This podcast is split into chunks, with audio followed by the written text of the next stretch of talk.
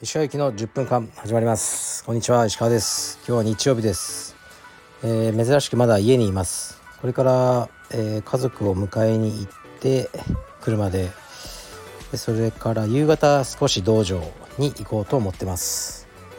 えー、っとレターに参ります。いつもレターありがとうございます。えー、っと石川さんこんにちは。最近の世の中はコロナ感染でまだ若いのに救急車たらい回しで死亡みたいな医療崩壊なんかも大変になってきたようですね。僕はもうワクチンは打ちました。石川さんも早い段階でワクチンを打たれていましたね。打ちたくない人の気持ちがよく分かりません。そういう人って一体なぜワクチンを打たないんでしょうか。はい。ありがとうございます。うん僕このラジオの第1回の収録の時にあんまりコロナについては語りたくないって言ってこれ始めたと思うんですね。なんかもう不毛なね議論をしたくないという気持ちからそう言ったんですがだからあんまり踏み込まないんですけどうーんこうワクチン打たない人であんまり僕逆に知らないんですけど渋谷とかでこう絶叫してる団体とかいるんですけどワクチンをね打つなっていうふうに。うんまあまず政府がやることが全部嫌いなんじゃないですかね。そういう印象ですよね。ワクチンを利用してるだけなんじゃないですかね。でもなんかこうねいわゆるあの医学博士みたいな人でもねワクチンはダメだって言ってる人もいるからもうそれは個人の判断でいいと思いますしもう僕らって生まれた時から打ってるじゃないですか。何十種類って多分いろんなワクチンをね赤ちゃん持ってる人は分かりますけどそれの全てをねこうなんか自分で研究して調べるわけいかないんで、まあ、僕は 打ちますかね。で医療崩壊してるのかどうかもうんまあねそれもいろいろ見方じゃないですかね。お医者さんの知り合いとか結構いていろいろ聞きますけどね。僕の印象とはとテレビのニュースではかなり違うっていう感じですね。でまあ、えー、コロナで亡くなった方が今1万6,000人ぐらいですか。累計で日本で。で大体がんは40万人ぐらいって毎年言われてますよね。38万人40万人ぐらいががんで死んじゃうんですね日本は。だから僕はがんを恐れてますコロナより。統計的に。はい。あと不慮の事故で毎年死ぬ人が大体4万人ですね。不慮の事故っていうのはもうねなんかどっかから落ちたりとかそういうことですよね。あのね、まあ、海海で溺れちゃったりとか、ね、僕はそれも気をつけてます。そちらの方が。確率統計的に。はい。次いきます。えー、っと鹿先生こんにちは。腰や肩の具合いかがでしょうか？ご無理せずにご自愛ください。早速ですが質問させてください。私は現在茶帯ですが黒帯に向かって一歩でも近づきたく練習を日々しているつもりです。石川先生にとって茶帯と黒帯の違いというのはどういうところでしょうか？また黒帯になるにはどのような練習を心がけていけばよいでしょうか？お聞かせいただけましたら幸いです。はい。ありがとうございます。もう黒帯にしかできない技とかないじゃないですか。だからすごく曖昧なんですね。茶帯の平田幸四郎がこれは全員黒帯に勝っちゃうとかあるから分かんないんですけど単純に道場の中の茶帯が10人いるとしてその中で他の茶帯をボコってしまう茶帯それ黒帯ですよねそういう感じでいいんじゃないですかね。まあスパーリングだけじゃなくても技の理解度が高い。何か引いててるものがある。他の茶帯より。その人が黒帯。で僕はいいんじゃないでしょうか。ですからもしこの人がスパーリングとかをする生徒さんだったら他の茶帯にスパーリングでね負けない。もしくはタップが奪えるようになってくればいいんじゃないでしょうかね。そのためにはもちろんね技もえー、ね、身につけなきゃいけないしこう、まあ、もしかしたらねあのー、なんすか体力とかそういうのも関係すると思いますよ、ね、スパーリングで勝ちたければ。それが黒帯になるあの早い道ではないでしょうか。はい。頑張りましょう。次いきます。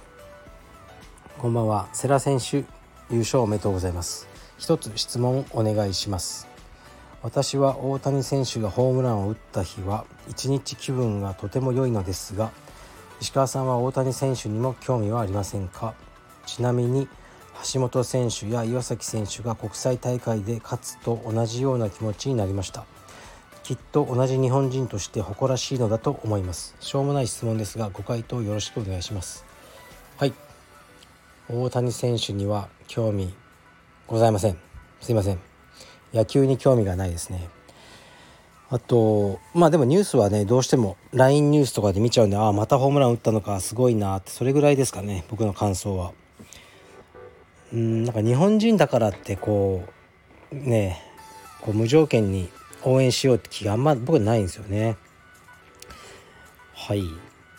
だからオリンピックももう全く見なかったんですけど、ね、行ってるジムが同じでお話をねさせていただくような機会が何度かあったウェイトリフティングの山本組織選手はもうめっちゃ応援しましたねもう見て。はい。それはあの山本選手が日本人じゃなくてもあのポーランド人だったとしても僕は応援同じようにしてると思いますね。だからあまりその国籍でっていうのはないっていう感じですかね。まあもちろん岩崎橋本はねカルペディウムの選手なんで勝つと嬉しいですけど全くカルペディウムじゃない充実の選手が世界大会とかでいい成績を出しても僕はそこまで嬉しくないですかね。でも例えばその方が日本で練習されてその世界大会でいい結果出したっていうんだったらあじゃあ日本にいても大丈夫なんだなとかその身体的にも日本人の身体でもあの、ね、いいとこに行けるんだなそういう風な見方はして嬉しくなるなって感じですかね。はい。次に参ります。何でしょうかね。はい。また映画の話ですかね。こんにちは。最近映画の話題が多く見たい映画がどんどん増えて嬉しい限りです。そこで質問です。私はいわゆるロードムービーというジャンルが大好きです。パリテキサス。テルマンド・ルイーズ。イージーライダーなどコテコテの名作もいいのですが映画通の石川さんおすすめのマイナーロードムービーがあれば教えてください。ちなみに私は世界最速のインディアンシェフ三つ星フードトラック始めました。この2本が大好きです。何かの間違いでまだご覧になっていなかったら是非おすすめです。はい。ありがとうございます。何かの間違いでまだご覧になっていなかった。今見てないのありますよ。僕もいっぱい。まあまずうんジム・ジャームッシュですかね。パリ・テキサス。ジャームッシュはね僕なんかね全部面白いと思ったことないんですよね。テルマンドルイーズは大好きです。これは本当に僕のベスト5に入るような生涯の大好きな映画ですね。何度も見直してます。イージーライダーもほとんど記憶にないですね。えー、っと世界最速のインディアンというのはこれ確かにニュージーランド映画映画かななんかそんなだったんですよねえー、っとロバート・マンローっていうですねえー、っとまあ実話を元にしたあのバイクの話で僕もめちゃくちゃ好きですこれは。こないだというかここ1年で見直しましたね。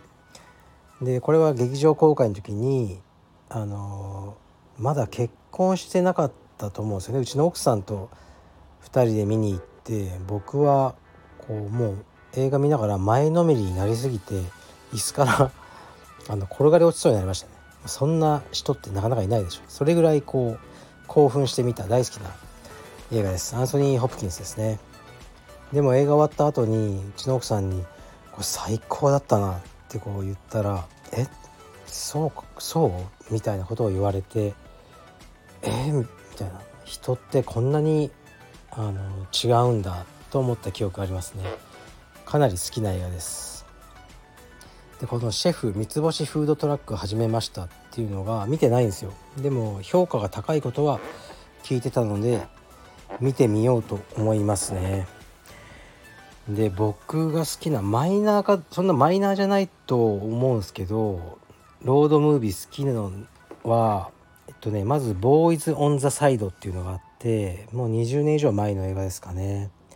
ウーピー・ゴールドバーグドリュー・バリモアメアリー・ルイズ・パーカーの、まあ、女の子3人が旅をする映画でいろいろあるっていう、まあ、結構好きですね。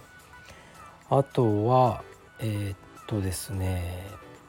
あのデニーロ僕が好きなデニーロの「ミッドナイト・ラン」っていうのがあってこれ別にマイナーでもないと思うんですけどデニーロとチャールズ・グローディン。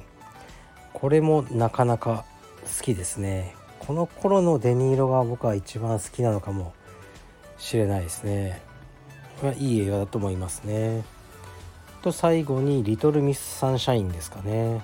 これは2006年ですね。ポール・ダノとかが出ててこのねおじいちゃんがえー、っとねアラン・アーキンなんですけどめっちゃいいあの味出してますね。こういうおじいちゃんに僕はなりたいなと思ってますね。でリトルミス・サンシャインがまあすごく象徴的なのが、まあ、あのあれですよね。このえー、っとフォルクスワーゲンのバス黄色いにあの家族でね乗って旅するんですけどまあ個人的な思い入れで僕も同じのを乗ってたのでこのねエンジンの音とか聞くだけでこう胸がジーンとするんですよね。空冷の。うーん。なんかね僕もねまたいつか欲しいなと思ってるんですよ。そのメンテナンスが大変ですけどフォルクスワーゲンバスの空冷のあのエンジンの音を聞きたいななそういうふうに思いますね。それぐらいですかね。はい。じゃあ今日は日曜日なんで皆さんゆっくりしましょう。はい。失礼します。